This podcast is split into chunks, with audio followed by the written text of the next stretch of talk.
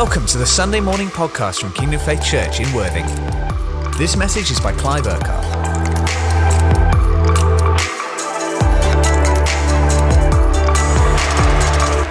We want to continue looking at the Jesus life and what does it look like? What does it really mean in this season? And I want to encourage you with a few stats that, seem, that are coming through at the moment about what is happening in our nation. What is God doing? In the nation at this time. Now, last Monday, I was in a, a, Zoom call with a number of national Christian leaders from different denominations and streams of churches for a couple of hours. And what we were looking at is uh, how, as the church in the UK, do we evangelize the nation between now and 2050? So, over the next 30 years, what does it look like to evangelize the nation? Uh, now, they're not so much the plans of men to do it, it's really asking the Holy Spirit, uh, how do we work together as the church to do this as a body across the nation? Now, a couple of stats just to really encourage you with. Uh, 24% of people in the UK at this moment during the lockdown have been connecting to a church on a Sunday or in some way during the week. Okay, that's 24% of the population, a quarter of the people. There have been more than 2 million downloads of the Bible during lockdown. Uh, that have taken place. That is encouraging as well. People are wanting to download the Bible, they want to read the Bible. People have got questions and they want answers to their questions. There's all kinds of things that are going on in people's lives at the moment. And here's another one that uh, one of the guys on the call works for an organization that does surveys and uh, they look at trends and various other things. And one of the things he said, this is amazing, he said, they, they looked at some trends of evangelism and how many people have responded to the gospel in the first kind of three months of the year, January, February into the early part of March, and how many people responding. And they had graphs and all that kind of thing that, that they, they look at the, the whether it's going up or down or whatever. And then they've done some surveying during the lockdown of how much the gospel has been going out, how many people have been responding to the gospel, and this is what they came up with. And they, they said this is a conservative estimate. They said in the last two months, it's been the equivalent of 10 years worth of gospel going out and response that there's been to people giving their lives to Jesus and responding to what when they've heard the gospel. So it's like an acceleration that in two months, God has done what would normally happen in 10 years. Now, I don't know about you, but that is exciting. I think that is amazing. It's like, God, you're doing something. Something is happening in our nation. There's many other stats from that that I could share during the lockdown the, it's like God's on the move, God is working. Now, I just want to give you a few others. This, this survey was done in February, so this is before the lockdown. Now, if these stats are true, which they are, uh, what would it be like now? What's it going to be like coming out of the lockdown? So, this survey was done of parents of children that, are, that have uh, under five. So, parents that had kids of under five. It says here, 12% of the population in the UK that have children under five years old are actively part of a church. 12%. Then, in this survey, 62% of the people surveyed uh, said that they were on the fringe of a church, that they knew at least one Christian and had been invited to church in some way or other. 62% of those parents with kids under five, okay, would say they're on the fringe of a church. Now, 86% of that 62%, so most of the people that have said they're on the fringe or they know a Christian, they have regular contact with a church in two ways. They either go to a, a toddler's group with their kids or they go to a preschool run by a church. That's a huge number of people in our nation with kids under five that go to a church for a toddler's group or preschool. And 73% said they went because they were invited by a friend or a parent. 55% of those people said that they have now personally exploring faith themselves. And 55% that the reason they went to a church is because they want to take their children to a church because they want their children to hear about the Christian faith because of its principles and morals that can help shape their children's lives. Don't you think that's amazing? 24% of people said they've started connected to a church because they found one online that ran a children's group in some way, so they wanted to go.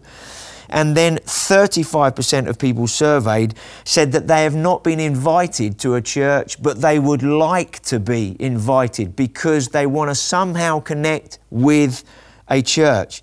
Wow, when you hear all these stats, whether during the lockdown or what I've just communicated there, something is happening in this nation. Something's happening in the UK. People are open to the gospel. Now, something else that's been happening is many of you have probably heard the, the blessing song that was released a couple of weeks or so before the lockdown without those guys realizing it was going to be lockdown. But there was a, a UK version done called the, the Blessing UK or the UK Blessing. That's been viewed by over 2.7 million people so far, and even our Prime Minister Boris Johnson has heard it and actually given an award to all the guys that did it and said, What an amazing thing to be sung over the nation at this time, and how the church has come together across all its different denominations to actually sing something to bless the nation. How many of you know when somebody, when the Prime Minister begins to acknowledge some things, something's going on, something is happening? Well, you know, one of the things that's amazing now, the original version that was done of the blessing was done about two weeks before the lockdown. The guys that wrote it and recorded it. They, they, they had an afternoon on a Thursday, worshipping together, songwriting together. And, and what they said, they literally, it was like a download that God gave them. And they knew for, for some reason or other, they had to record it and get it out by the end of that weekend. But they didn't know why. So they did it over that weekend. And then literally the following week is when all the lockdowns started to happen. And the amazing thing is, that the whole thing is about God speaking, declaring, and singing His blessing over the church, His blessing over the people, His blessing over nations, His blessing over generations. Don't you just love that? How God's heart, knowing all this stuff was about to happen, across the world and the world not really knowing it was about to happen, but yet God released this song in a prophetic way to say, I am Lord, I'm in charge, no matter what goes on, I'm speaking blessing to you now, blessing to the nations, blessing over the generations. How many of you know that God always does the right thing at the right time? Now, in saying that, I believe that, that there's a kairos moment that we're in right now. What does the word kairos mean? The word kairos means the right or critical or opportune moment that there is time for action. So I believe there's a kairos moment. Often, when there's a kairos moment, there's a shift. Something happens in a kairos moment where there's a shift from one thing to the next thing. And what, something I shared a couple of weeks ago is that I believe that we're in a, a change from one era to a new era. And we use the example of Noah, Noah's time one era came to the end when Noah was building the ark, and when he came out the other side of the flood, a new era of days began. And I believe that we're at the end of one era of days, and we're at the beginning of a new era of days with what God is doing. So we're in a kairos moment. There's a right, critical, and opportune time right now, and it's going to lead to a new era of action. Let's just read Romans 13 verses 11 to 14. And, and this is what it says. This is a kairos moment scripture. It says now, Paul writing to the Romans, and do this, understanding the present time, that the hour has already come for you to wake up from your slumber what is God doing? God has been awakening the church in a new and fresh way because our salvation is nearer now than when we first believe. There's something being released in the heart of God. There's something getting released from heaven right at this time. Verse 12 The night is nearly over the day is almost here. So let us put aside the deeds of darkness and put on the armor of light. There's some really important words in these verses. It says, The night is nearly over, the day is almost here. There's a, a new era beginning, okay, a new day. So let us put aside the deeds of darkness and put on the armor of light. So there's deeds of darkness. There's stuff that has taken up time, taken our attention, taken hold of people's souls, if you like, that God has been working in and dealing with over these last few weeks. He's doing a cleansing, doing a purifying work. But then what does he say? And put on the armor of light. What an amazing way to describe the light of who God is. He says, put on the armor of light. Why is that? Because as we are a people of light and as we go forward in days that are dark, in days that might be troublesome, not just now, but in going forward, who knows? I mean, there's lots of things being said in different nations already in Europe about uh, economies and, uh, and, and the difficulty and the struggle that there is going to be going forward. Even our own Chancellor has said, you know, there are some challenging days ahead. And what does God say? He says, put on the armor of light. So when we put on God's light, that means we're armored up with His protection, with everything we're going to need. So that the things around us aren't going to affect us and overcome us, but we have an armor that defends, that protects, but also enables us to advance and go forward. What does verse 13 say? He builds on this. Let us behave decently as in the daytime, not in orgies and drunkenness, not in sexual immorality and debauchery, not in dissension and jealousy. Well, you might think, wow, Clive, that's a pretty strong scripture. Uh, I don't think I'm into that kind of lifestyle. But what is God saying to the church? He's saying, hey, guys, I want you to live clean. Don't give any room for anything that could get a hook in your soul, a hook in your life at this time. Allow me to come and cleanse. Allow me to come and work and move. But what does he say in relation to that? Verse 14 Rather, clothe yourselves with the Lord Jesus Christ and do not think about how to gratify the desires of the flesh. So, why are those few verses that we've just read so, so important? They're kairos scriptures. What does that mean to be in a kairos time?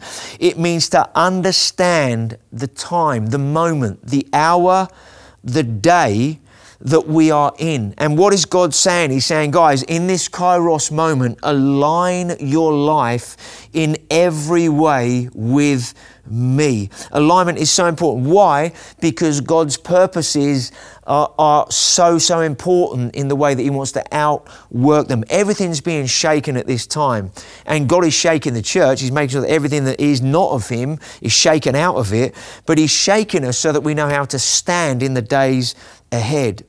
Now, isn't it amazing in this context? Our last week, we looked at how Jesus began to preach and teach on, on the Mount of. Uh, Beatitudes, or the Sermon on the Mount as it's called, and the Beatitudes about God's blessing that He wants for people, and how, how the heart of what Jesus said was, Blessed are those who are poor in spirit, blessed are those who mourn, blessed are those who are meek, blessed are those who hunger and thirst after righteousness, blessed are the merciful, for they receive mercy, blessed are those who are persecuted, blessed are those. And, and He just came out with different things. Blessed are those who, and then He gave a statement after it. Why? Why? Because when Jesus came, he came to declare the heart of the Father, which was the Father's heart, is that every person is blessed. Every person lives in the reality of a relationship with who God is. What does the word blessed mean? To be fulfilled, to be fully blissful and happy in Him, in God. This is what happens when we receive God's kingdom life. We become full of joy, peace, contentment what did Jesus come to do? He came with the message that God wants to bless people and how to receive and live in that blessing. Jesus understood that he came in a kairos moment. Jesus came and changed paradigms about who God is, who people are in relation to God what God's kingdom is all about. He came and there was a change of era at that moment. a new dispensation was being released on the earth as he walked the earth. What does dispensation mean? God coming into or invading world affairs and reordering them with his divine purpose.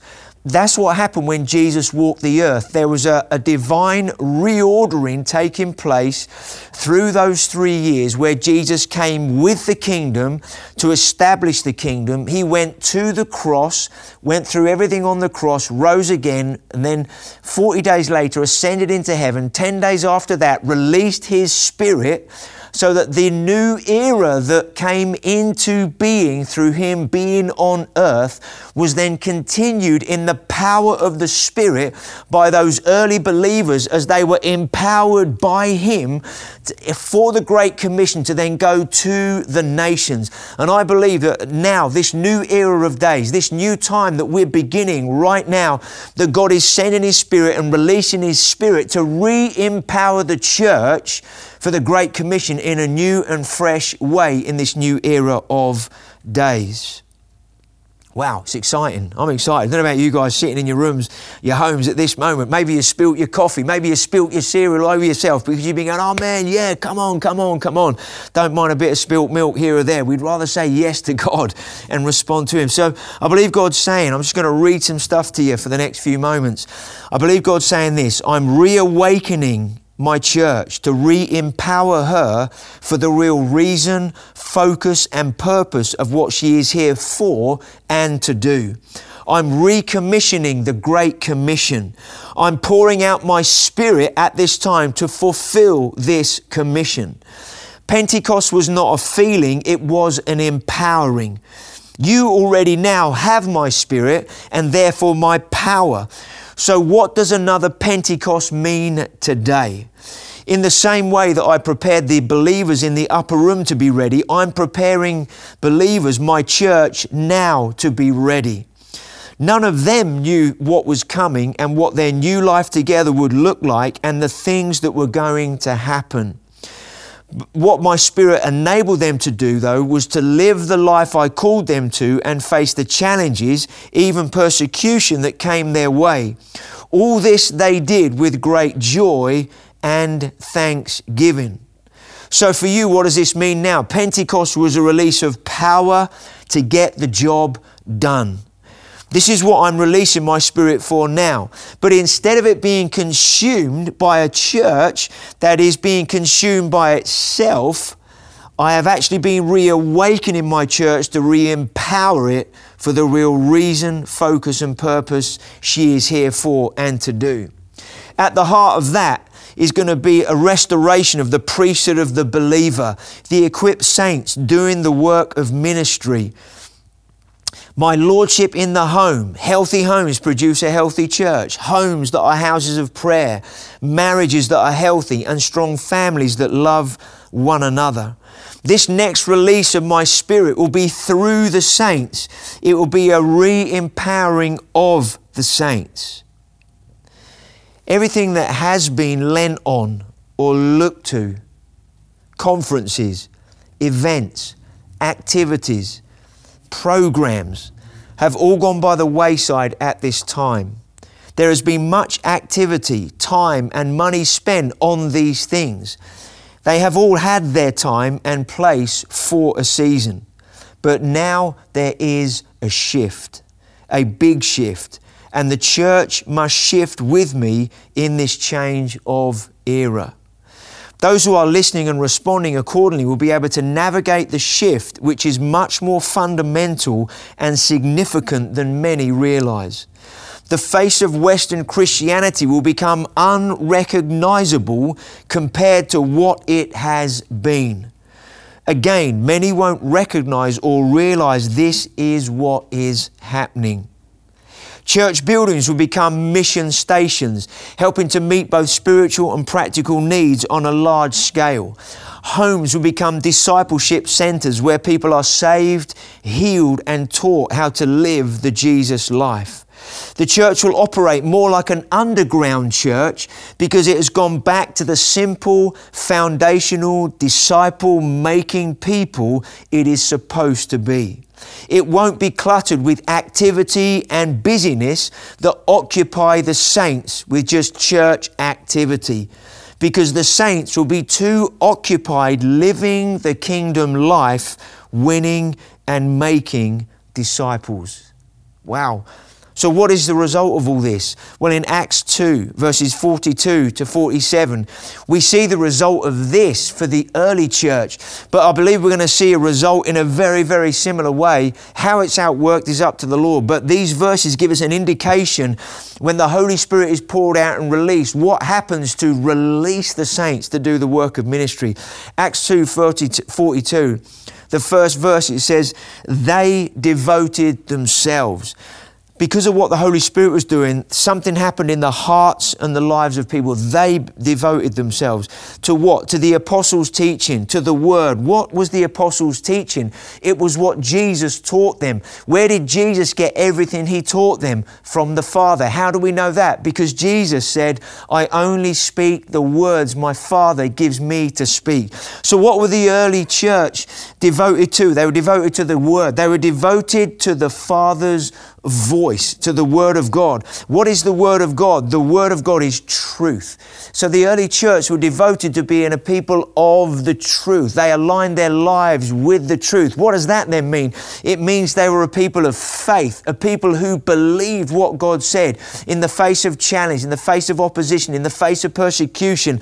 They were a people of truth and a people of faith. What was the second thing they were devoted to? It says they were devoted to the fellowship, not just to fellowship fellowship, but to the fellowship. What does fellowship mean? It means koinonia, it means the sharing of life through love. So there was this dynamic of love. The spirit of love was at work. So they were a people of truth and faith. That was being expressed through love in their lives. What was the third thing they were devoted to? They were devoted to breaking bread. They were devoted to communion. What is communion? Communion is not just remembering who Jesus was and what he did.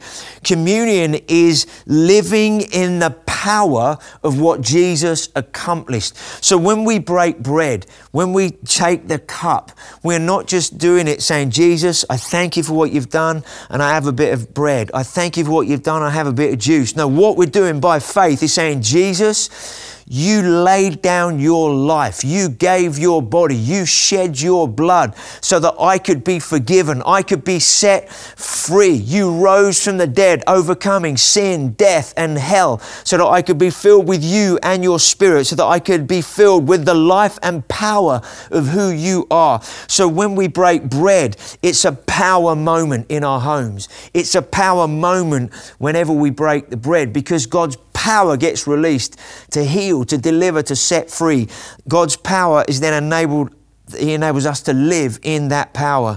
And what's the fourth thing they were devoted to? Being a people of prayer. Why? Because they understood prayer is being totally dependent on the Father, totally dependent on Jesus, totally dependent on the Holy Spirit. And also, they understand that in prayer, that's where there's intimacy with God. What does that mean? What does that mean they lived? That means they lived in authority.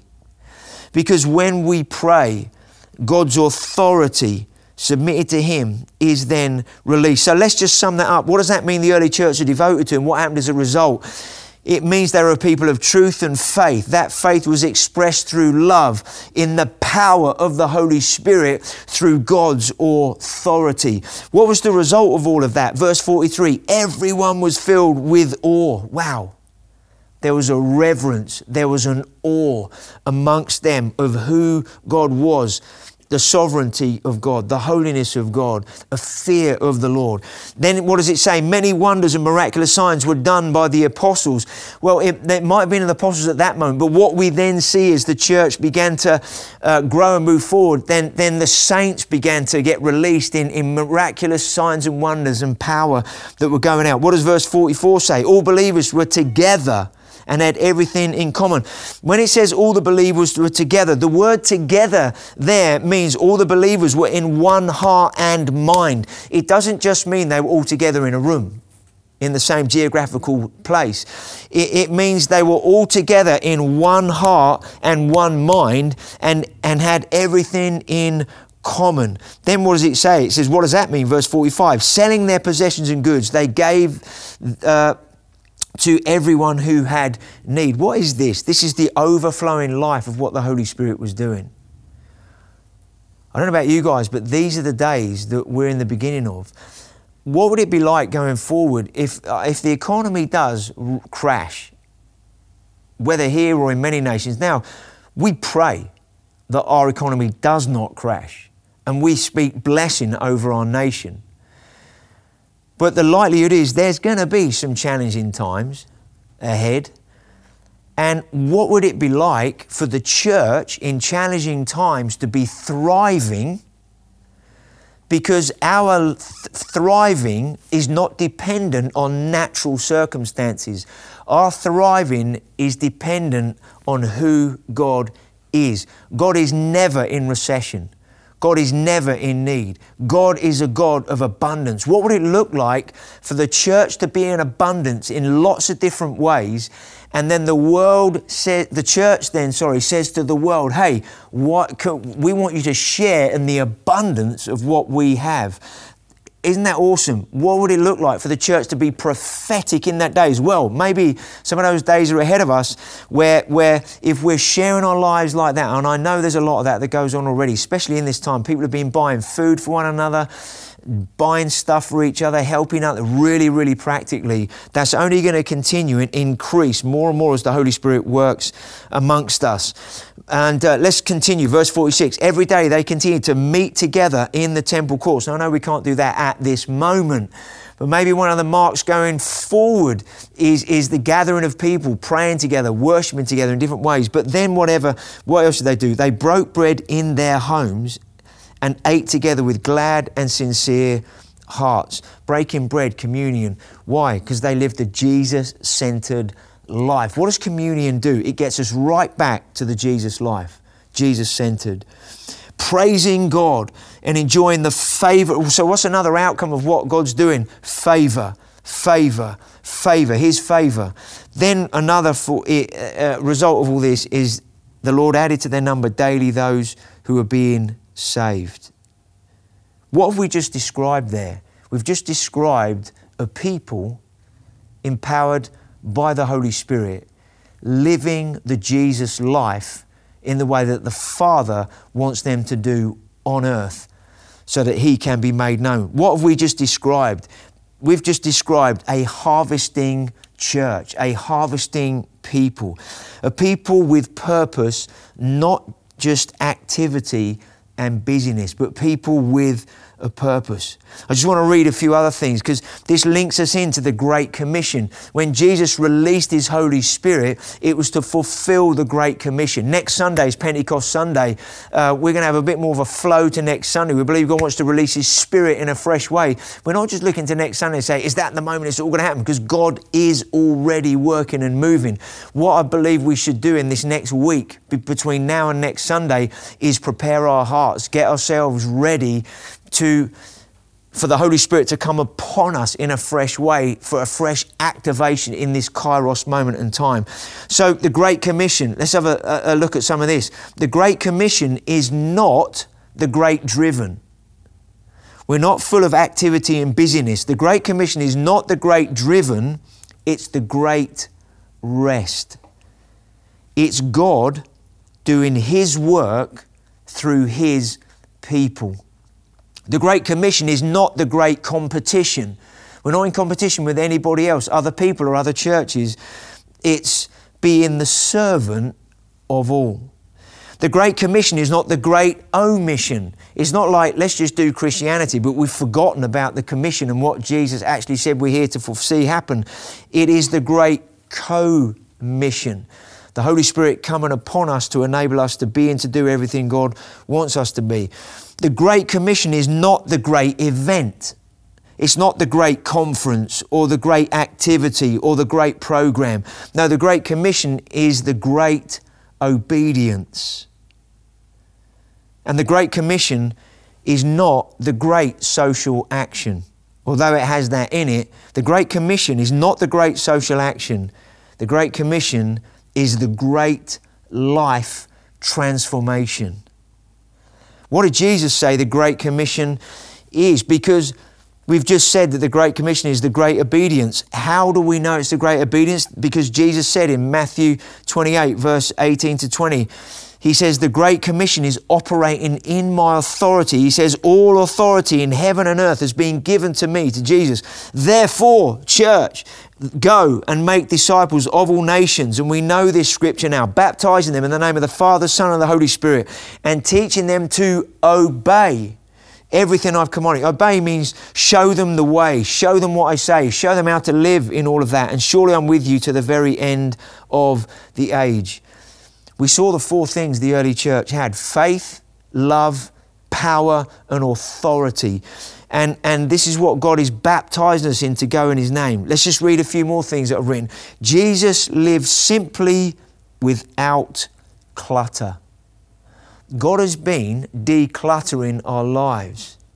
Guys, I hope you, you're really giving God some space. I appreciate some of you have been busy because you've been working from home. You might have kids at home, and I know some of you just we've chatted to, you know, on, on the phone or text, or even some stories we, we've had back. Some of you it's been like, man, it's pretty manic in our house, you know. But at the same time, whether your life's like that or whether you have had a lot more time, we need to really understand this moment and allow God to speak into our lives to show us what is the clutter, what is the stuff that takes the time in a way that He doesn't want that time to be cluttered. So, what does it say? Jesus simply lived without clutter.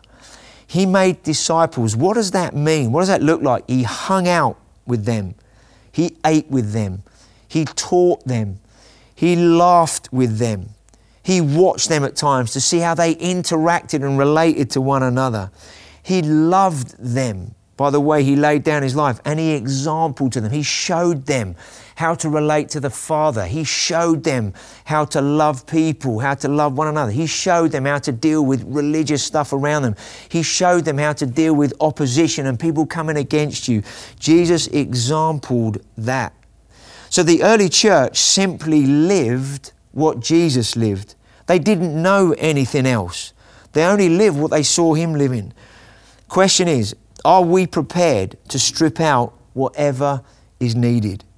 The success of the church going forward will be in the hands and the lives of the saints. There are many anointed leaders and ministers, but the world is still lost and in chaos. So it's not about the few that so many look to, this, is, this next era is going to be about the saints who nobody knows about. This is the future. Of course, there's still going to be leadership. Of course, there's going to be fivefold ministry, training and equipping. But the whole thing that God's going to be doing is releasing the body, the saints, the believers to fulfill the Great Commission. Jesus came to serve, not to be served. So, as leaders, the role of a leader is, is going to be to serve, to serve, to serve. It's not to be on a platform. It's not to be the person everybody looks up to and says, oh, you know, the, the leaders have got to go lower because God wants to raise the people up and higher to fulfill His plans and purposes. And so, as leaders, we want to serve you in whatever way we can to help encourage you, equip you, inspire you, release you as we live the life ourselves. And as we tell stories from our own lives, you tell stories from yours. Together, we're going to see God fulfill everything that He wants to do. The Spirit that was in Jesus is the same Spirit in every believer. That's why he ascended to heaven and sent his spirit to anoint, to fill, and release the people, the believers, the saints, with the same life and power, so that his kingdom would go to the ends of the earth in every generation. Do you know that in every generation, God wants that generation to take the gospel to its generation, to the ends of the earth. Collectively, across all the generations, we want to do that together. But Father, I thank you for a fresh release of your spirit on young people, a fresh release on the children to take the gospel of your kingdom, to be anointed in a fresh way, Father, to take the gospel to their generation, whether it's their immediate mates in their generation, somewhere or other. We thank you that you anoint and release the next generation coming. We thank you, Lord. We praise your name. Matthew 9, verses 36 to 38. Let's just look at the heart of Jesus for a moment. What does he say? What does it say about Jesus? When he saw the crowds, when he saw the harvest, when he saw the multitudes, when he looked out and saw the people, he says he had compassion on them because they were harassed and helpless like sheep without a shepherd. The reason why he saw the crowds harassed and helpless is because he saw with compassion. He saw with the heart of the Father. So he didn't see the people as a problem or an inconvenience or a pain in the neck or as just, ah, oh, there are a bunch of people that don't know me and don't want to know me. No, he saw with compassion, with love, and he said, Wow, he saw they were harassed. He saw, and, and then what was the response? Then he turned to his disciples, verse 37, he said, Hey guys, in, with this heart of compassion and with this mind of they're harassed and helpless, he said, Hey guys, look at the harvest. Look at them. It's plentiful. But the workers are few. Then he said, Ask the Lord of the harvest, therefore, to send out workers into his harvest field. Interesting the word that is used there. The word used there is workers, okay? Uh, he didn't use the word uh, a few believers or uh, a few disciples or a few followers or a few churchgoers or a few people that read. He said, no, but the workers are few. How many of you, how many of you know that to bring in any harvest takes work? Jesus used the word workers. To bring in a harvest is going to take work. Many Christians sometimes think if we just pray enough, that it's all just going to happen. God's just going to do it all. Well, I believe there is an overtaking. I believe the reaper is overtaking the sower and we're at the beginning of those days. But that doesn't mean that we all sit there and we say, we'll just pray, we'll just pray, we'll just pray. Holy Spirit is doing stuff in people's lives, in homes and lives that we're going to hear about going forward. And we're like, wow, nobody was even there. But all these people are going to need to be discipled, and that's where we all come in. Unless people are willing to work, there will be no harvest. God can move by His Spirit, God can do something powerful. But if we're not there as the workers working with Him in this co mission, see, God does the sovereign that we can't do, but then He anoints us to do the things He's called us to do. So He puts His Spirit in us to for that discipling. That's why God is getting the church's attention at this time, not just ours, but the church at the time. Because overall, as the church, we haven't been available and willing in the way that God has wanted us to be and needs us to be for the scale of what He is speaking about and is going to be unfolding in these coming months and years. So, are we prepared to work? For many, our time has changed, our schedules have changed. But has our focus changed yet? Luke 5, verses 4 to 7. What happened in this story?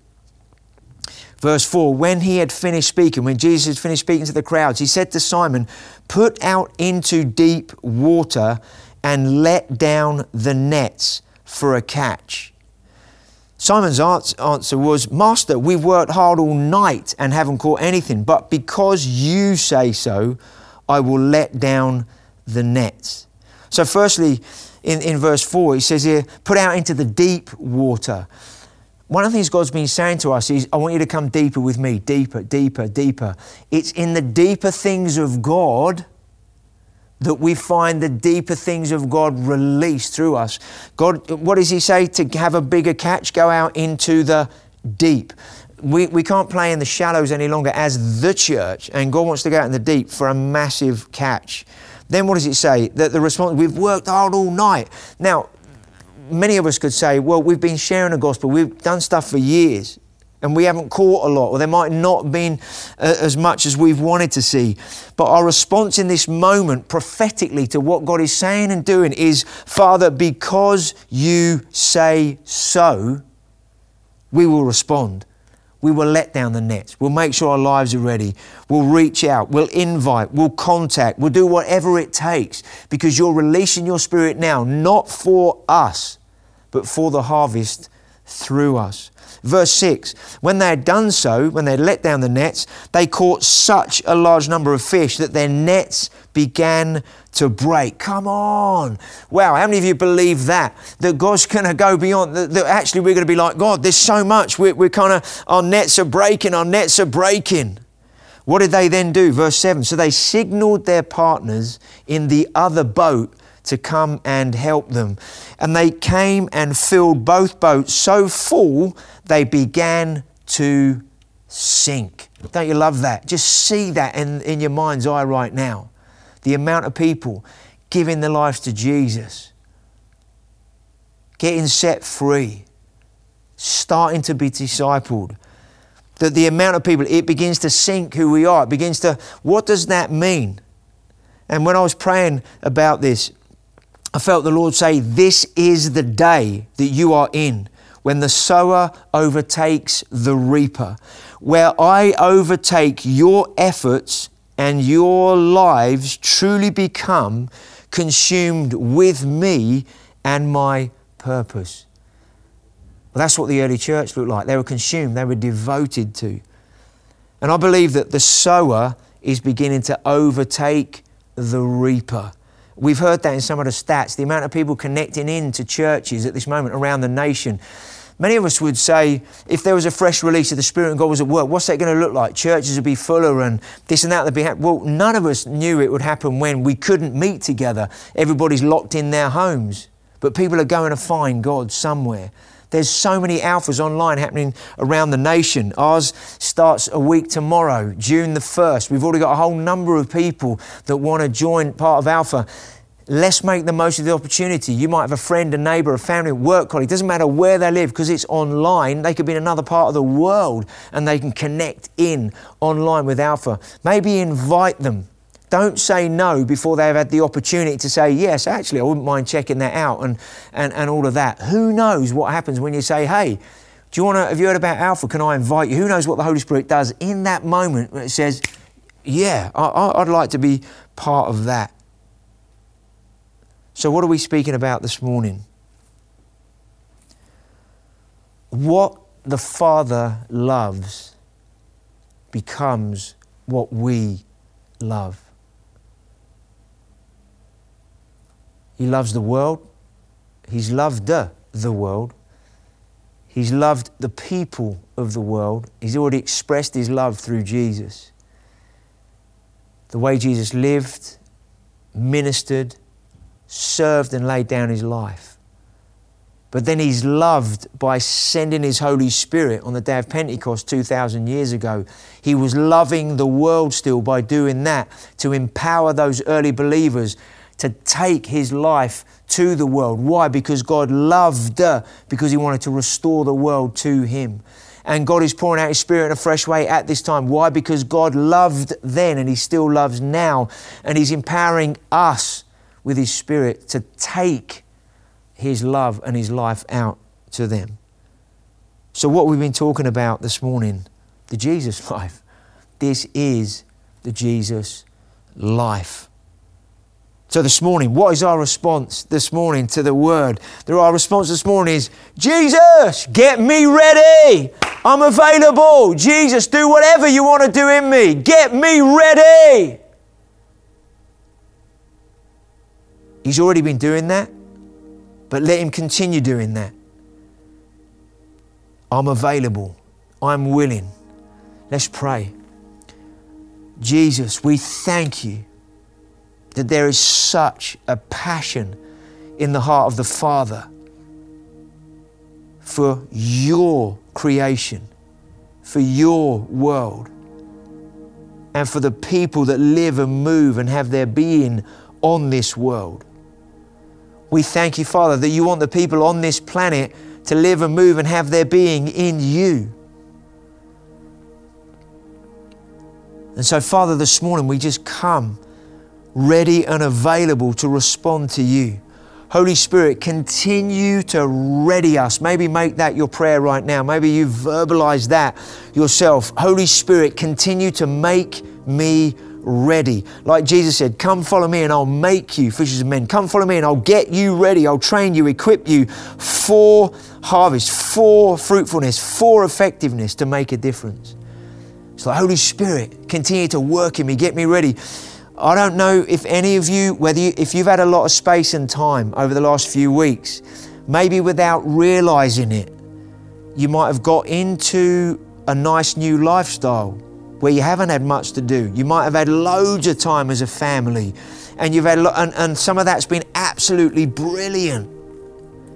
But one thing we've got to be careful of is that we we may become lethargic in that. Or, well, I don't really know if I want everything to go back to this or that or start up again in a different way because actually I'm quite enjoying this. We want to make sure there isn't any kind of slumber there in the back of our minds or hearts all of us, let's just say, God, we're available, we're ready, willing. Continue to make us ready. Continue to work and move in our hearts for everything you want to do. Maybe those of you that uh, are being part of the meeting this morning, you say, Well, I don't know Jesus. You, are talking like you, you, you came across quite passionate. Sounds like you believe what you're saying. It sounds like you're really into all this Jesus stuff and, and while you've been speaking, I've just been kind of, my, my heart's been pounding. Uh, this stuff's been kicking off on the inside of me saying, wow, this, this is real, this is true. Something's been resonating in me saying, I want this life. I want to give my life to Jesus. I want to know God in the way that guy is talking about, like maybe others who know God that I know. Well, now could be a kairos moment for you right now. The right moment, the right action in this moment to say, Jesus, I want to respond to you. Surrender everything and say yes to who you are.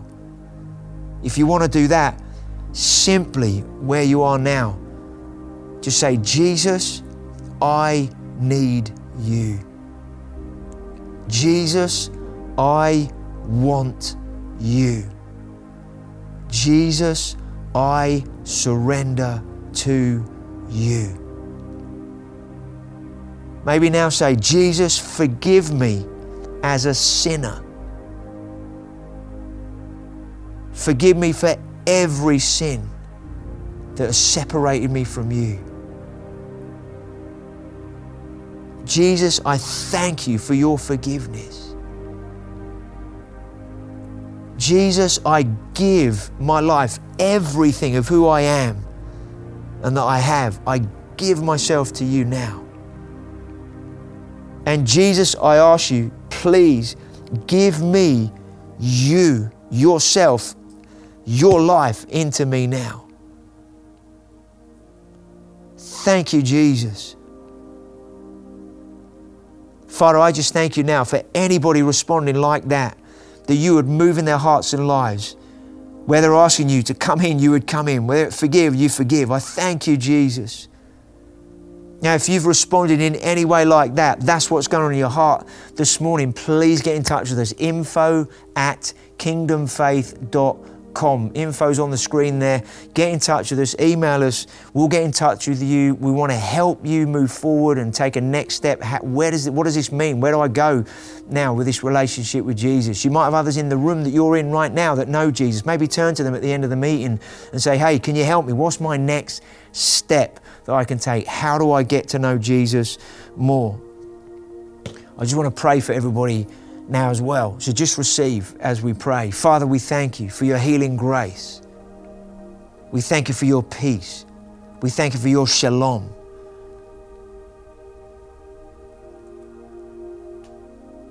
Father, I thank you for your power at work in our hearts and lives.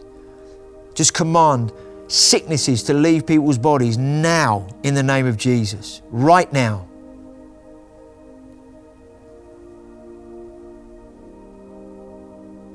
Father, I thank you. Where some people have been confused, I thank you for a sound mind right now. There's somebody that you, you feel like just recently your mind has been like a, a, a vice grip. Will be free right now. God is freeing you, setting you free Somebody else, you've had a kidney condition. God's healing you now. He's just bringing healing into your kidneys. Somebody in your digestive system, healing you, cleansing you, purifying you. Some, some thing, irritation, something that's been going on. You're being healed right now. Somebody else in their bowels, you're being healed right now in Jesus' name. Somebody else with a bone disorder to do with the marrow in your bones. God is healing your marrow now. I don't know what that looks like, but He's doing it right now. Let us know. Send us in the testimonies the stories of what God's doing.